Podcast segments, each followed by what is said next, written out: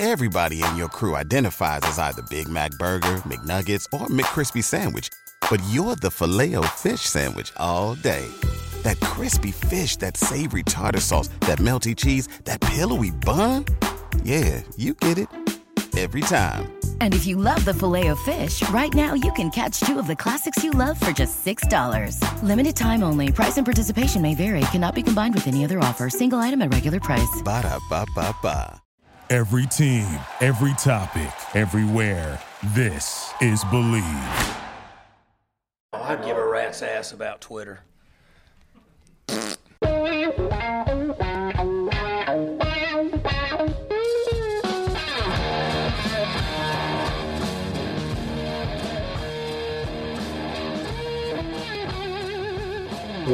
Better than this? Guys being dudes here on the Draft Dudes podcast, presented by Locked On.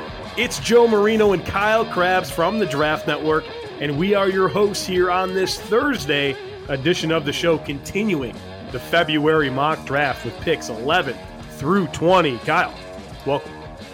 Yo, what's up, Raj? Man, you said Braj about 400 times in your Twitch yesterday. Sounded like Alvin from Alvin and the Chipmunks, man. That was, Hey. uh, What's up, Raj?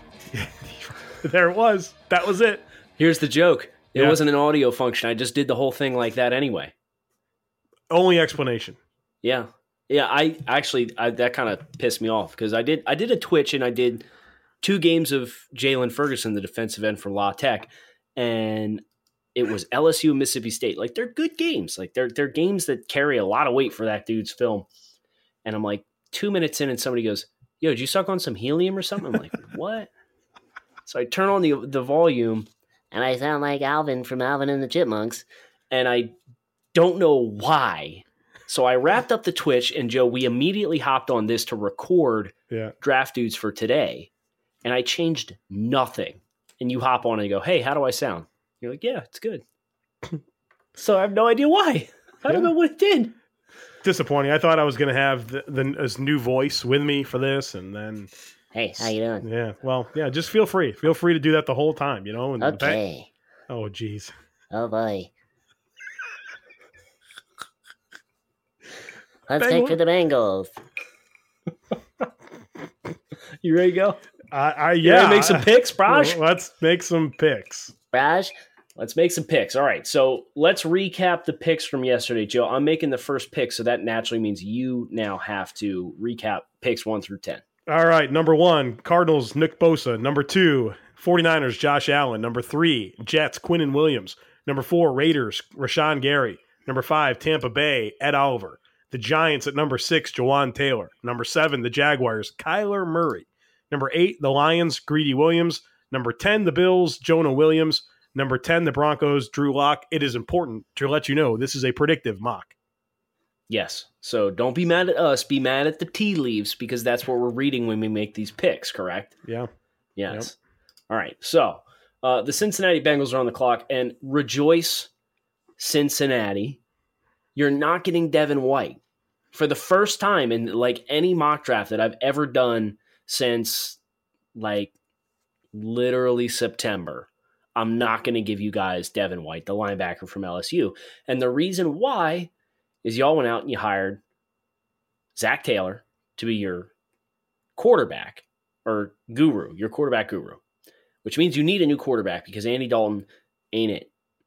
So give me Dwayne Haskins, who surprisingly made it past the Jacksonville Jaguars on account of Joe's pick of Kyler Murray. So the Bengals picking Dwayne Haskins as he falls outside the top 10, and Drew Lock goes the pick before because John Elway's going to get honeypotted by a really strong natural arm again. Kyle, I gave them uh, Cody Ford in my mock draft on the Draft Network on Monday, so I went went I went away from the Devin White thing there as well too. So maybe maybe Variety is the something. spice of life. Yeah, That's man. what they say. Uh, this might be the easiest pick I've done so far. Green Bay Packers, number twelve. Uh, they have no edge rushing ability whatsoever on this team. they got some good no. interior guys, good interior rushers, but nobody that's going to beat offensive tackles one v one. Well, I got a dude that can do that. talking about Brian Burns, edge rusher, Florida State. Kyle is heartbroken because I bet you that's what he wanted to do at 13. Well, he's not going to have the chance because he's a Green Bay Packer. I I did this. Uh, what was I? I did my scouting report for him or something in the last week, and uh, people on Twitter were like Jamal Reynolds 2.0. Like, get out of here with Yeah, that. they're full shit. Like They're full of shit. I have no idea what Jamal Reynolds has to do with Brian Burns. Like it's an endless. co- We're never going to get ahead of this conversation where people scout helmets and jerseys as opposed to football players, and somehow believe that Jamal Reynolds from 10, 15 years ago has anything to do with Brian Burns, who played for a different coaching staff and is more importantly a completely different human being. This is one of the most technically refined pass rushers in this class. He is unbelievably bendy. He's long. He uses all of his physical traits to his his to maximize his ability to get after the passer. He's lighter guy, but he doesn't really necessarily have issues with play strength. This is a good football player and a, steal for the Packers at twelve. All right. So here's what we're gonna do to begin to to combat this, right? Because this narrative has come up with Brian Burns and the fact that people are gonna naysay him based on somebody that came 15 years ago that was meaningless, right? Yeah. Do you remember last year when this was a thing with Saquon Barkley and Ki-Jana Carter? I, yeah, it, Yeah. every, yeah, and like every year. Ki-Jana played like 92 to 94. I'm going to start just replying like Franco Harris, 1969 to 1971, Lenny Moore, 1953 to 1955, uh, Larry Johnson, 99 to 2000, Kurt Warner, 79 to 82, and just reference like the really good players from like 60 years ago. and just shut up. Just stop it. That's Stupid. that's from now on. Somebody gives you a helmet scouting report. Go back in history and find the best player in the history of the school that played that position, and hopefully it's a good football player at the NFL. and we could be like, well, I guess you're wrong. Based on your own thought process, you've got some holes in your theory. The Dolphins are on the clock, and you picked my player. yeah. So now I'm in a difficult spot because I'm looking up and down the board. Uh, three quarterbacks are off the board. There ain't no way in hell I'm taking Daniel Jones. Nope, not gonna happen. Predictive though, Kyle. Come on now. I know. And the Dolphins aren't going to do it either because they're taking a 2020 quarterback. Um, edge rusher makes a lot of sense. And you broke my heart with Brian Burns, but there is a guy who's on the board that I think is a fairly clean projection, a guy that will probably, I would expect, average seven to 10 sacks a year. And that's Clelin Ferrell. And that's the pick that I am going to make because this team swung and missed hard when it came down to drafting Charles Harris two years ago. Chris Grier got a promotion within the front office. You've got a new head coach, defensive minded coach. And this philosophy, I expect, is going to center a lot around physical play up front. The Belichickian tree has always come down to you have to play strong in the center of your defense. The heart of your defense has to be strong. And then the play, you know, you can't let teams beat you up the middle because it really stresses your defense. So a guy that can play along the defensive line, be a really stout run uh, stuffer, and also a guy that's going to bring you length and some pass rush plan at the defensive end position. Clelin Ferrell of the Miami Dolphins at 13. All right, so there you go, uh, Kyle. You know, I just wanted to remind you about Gaines Adams and uh, um, Stop uh, it. Who's the other one? I guess Shaq Lawson and uh, Oh no. yeah. Who's the other one? There's a I can't. You're looking it up. We can't move on until we have this name. Yeah, my my uh my producer or my producer. because the Tam is a. Buck Buccaneers player because they always get mad Da- at you. Da- Da'Quan Bowers. Da'Quan, yeah, yeah, he was supposed to be the greatest thing Don't, since. don't forget about Phillip Merling too. yeah, yeah, oh yeah, endless list. So that you know, Clelin Ferrell naturally cannot succeed in the NFL because he played defensive end at Clemson. Okay, all right, the Atlanta Falcons number fourteen. This uh, pick, no matter what you do here, has got to be offensive line or defensive line. And to me, uh, I really like uh, being predictive here. I can see them going with the defensive side of the ball. I'm going to go with Christian Wilkins from Clemson. Wow. Yeah, yeah, yeah. I think I this like is a, it. It's a culture guy, right? Like uh, he's a good football player, gives them that penetrating ability. Whether they bring Grady Jarrett back or not, they need more guys in that in the middle of that defense, especially because they have smaller, speedier linebackers. So you want to make sure you're stout up front. But uh, I, I really think that Dan Quinn would gravitate towards a, a culture guy like Christian Wilkins. And I took a lot of crap from Falcons fans in my mock draft on Monday. I gave him J- Jeffrey Simmons, which the position makes sense, but they're like, no, Dan Quinn's never going to take the guy that has the the red flags off the field. Well, all right, let's let's correct that, and I give you the most probably one of the top culture guys in the entire class that's worth the pick and uh, really helps them get that defensive tackle position right. Yeah, I don't like this pick, or I don't like this pick because I was hoping to make this pick a little later. Oh, I'm sorry. So you you've really screwed the pooch for our Cleveland Browns. I hope Wow. you're pleased with yourself. you have to do something else. I hope you're pleased. All right, so the Redskins Yep. on the clock.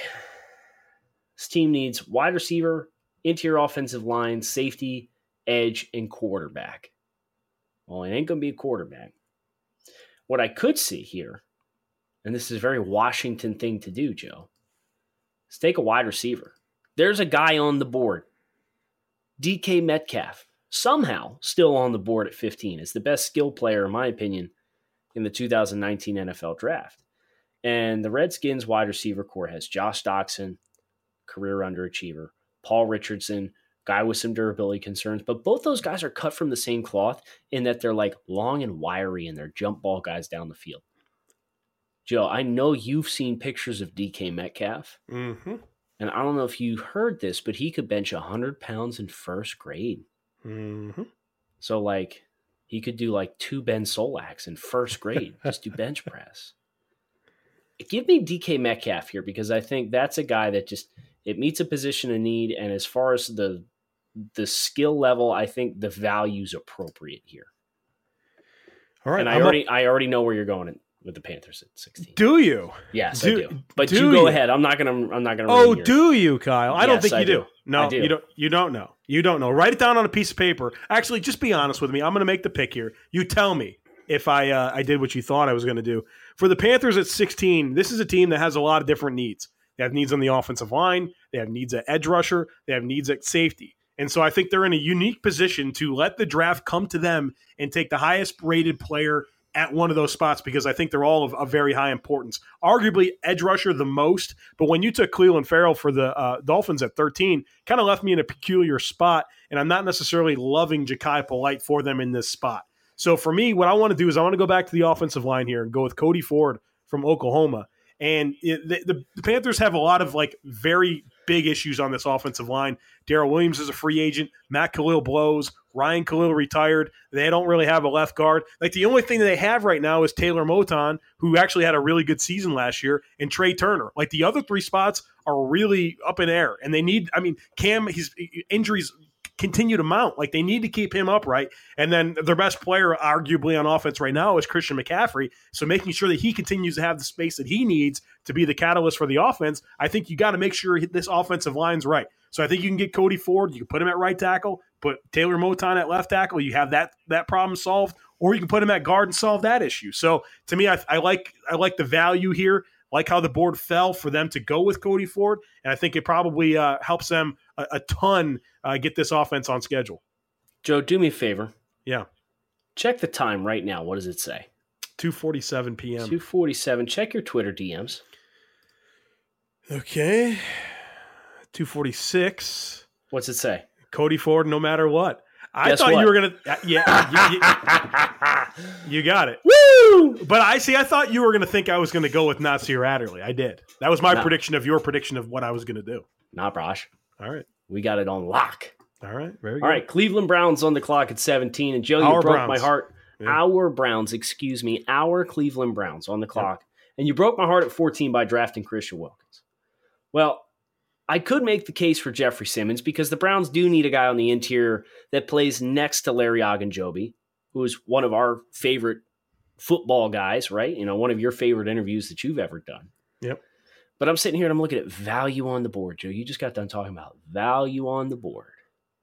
And there's a player in a position of need for the Cleveland Browns, Devin White, that's Nice. staring me in the face. And this is a pick that I just I cannot bring myself to pass over. Devin White is very very physical. And I think he's taken a lot of steps forward as far as his mental processing. I know you're a little more skeptical, Joe, but I did like what I saw. And the Browns linebackers, they've got Joe Schobert, We don't know what the status is with Jamie Collins, and we don't know what the status is with Christian Kirksey. So there is a little bit of a need here at linebacker, like low key. And you take Devin White, you're going to solve that need pretty quickly, in my opinion. All right, I'm up with the Minnesota Vikings here at number 18. And uh, Do it. Arif, Arif, well, you know what I'm doing here. I do know what you're doing. Go ahead. All right, Arif Hassan, Vikings writer for The Athletic. Uh, spent a lot of time with him at the Senior Bowl. And going into the event, he said, Joe, who are the best zone blocking offensive linemen here? Because, I, I mean, everybody knows that the, the Vikings have a huge need at offensive line. It's really held this team back for a couple seasons now. And, uh, uh, you know, they got uh, Kubiak, Gary Kubiak in, in the fray now as the assistant head coach. So they're going to go to this zone run scheme. And uh, there's a, a player in this draft that probably projects as one of the best zone blockers I've, I've ever seen. talking about Garrett Bradbury from NC State. Uh, I think he can step right in and be that starting center for them. Amazing ability to reach block, amazing ability to block on the move, get out in space, and uh, his his lateral mobility is so impressive in pass pro. I, I mean, I just think it's a perfect neat, you know, match made in heaven here. Value, I think that you could put Pat Elflein at guard and, and get better in two spots here. So uh, this would be a big, big step, I think, in the right direction for getting this Vikings interior offensive line on track. Very predictable pick, but I don't hate it. I'm not hating. Just want to be very clear, transparent. Tennessee Titans now on the clock at 19. And Joe, this is probably the easiest pick that I've had to make so far. Mm-hmm. I'm looking at this team. I'm looking at this roster. I'm looking at some of the, the losses that they're taking this offseason. They need pass rush. And I got two options here. The question really comes down to which would the Titans rather have? Jachai Polite or Montez Sweat? And I'll extrapolate that on a little further and say, which guy could I see going higher in the draft class? And you think back to Marcus Davenport, who was a Senior Bowl participant last year. And we didn't think he had a great week, but the traits were all very apparent. And then he had good athletic testing. And I do think Montez Sweat's going to have pretty good athletic testing for a guy of, of his stature. I don't necessarily know what his change of direction skills are going to be. And I think he's got more length than Jachai Polite. Um, but we've heard some speculation that Jachai may have a little bit more red tape. And I don't want to quote anything directly because that would be very irresponsible of me to do. But it is just rumblings, and you know, you you do need to take that into account. And Montez Sweat, by all accounts, is a high character guy. So I'm going to go ahead and pick Montez Sweat to play edge for the Tennessee Titans. Uh, I think he can really fill either the probably more of the Derrick Morgan role versus the Brian Orakpo, although Brian Orakpo of recent years, maybe he could step into that absolutely no problem. But they certainly need some help on the edge. All right, we're going to close things up here. Number 20 with the Pittsburgh Steelers. This is that perfect marriage moment, Kyle, of best player on the board meets position of need, position of glaring need for the Pittsburgh Steelers. Talking about cornerback, they're getting Byron Murphy from Washington here. Um, man, like the, the the coverage blunders for the Steelers last season. I know they had like a decent defense overall, but like they just couldn't stop giving up big plays. Joe Haden's a, a free agent after next season. He's in his early 30s. Artie Burns is clearly a bust, can't cover anyone. Coty Sensabaugh is not proven anything. Cam Sutton has been bad, and when he's his best opportunity to succeed is going to be from the slot. Like we need another outside guy here uh, uh, because there's none. There's literally none on the Steelers roster, and so the way that this fell um, has been perfect for the Steelers to get Byron Murphy, who you and I both like a ton. Uh, really excels in a variety of techniques. So smooth, uh, so fluid, good ball skills. He's aggressive, and I think he can really help get a, a a position here for the Steelers that's been a problem for a long time on the right track. So Byron Murphy to the Steelers at 20. Well, now here's my closing question. That was our last pick of today's show. The Steelers, they've kind of been a weird team with drafting defense, right? Seems like they really value certain things. Are you concerned at all as far as predictability of this pick that Murphy's quote unquote too small to check the boxes to be a Steelers corner? Man, I, you know, I thought that's the one thing that was in is obviously in the back of my mind when I think about it. But like, how long, how many times can you can you miss at a certain position and like continue to think that your way's the right way to do it? Like, if there ever was a time for them to go off script and self scout and maybe get this right, this is like their chance to do it. Like, and I know John has Jon Ledyard's joked about like Lonnie Johnson being the pick because he's a physical, big, long uh, corner from you know Kentucky in the SEC. That's kind of like what they gravitate towards. But like, go against the grain because whatever you're doing is not working. So there's my rationale. Okay, and I I don't disagree with you, but it is something that I I have had difficulty with vetting when it comes chance to make that pick because I'm like, Yeah. ah, like I just don't know if Pittsburgh's going to do that because he doesn't seem like their type of guy based on what they've been attracted to in the past. Yeah, no, I get, I understand that too. So But sometimes the best thing you can do is self scout yourself and realize when you're being dumb and drafting guys because they're big and long instead of being able to cover.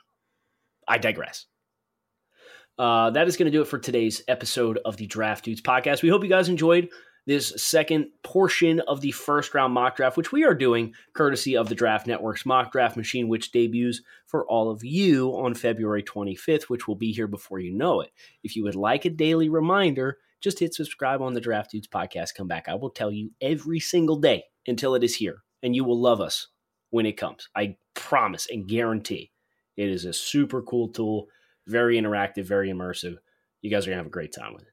Kyle Crabbs at Grinding Tape with Joe Marino at the Joe Marino, and we'll be back again tomorrow on Friday to wrap up this three part series.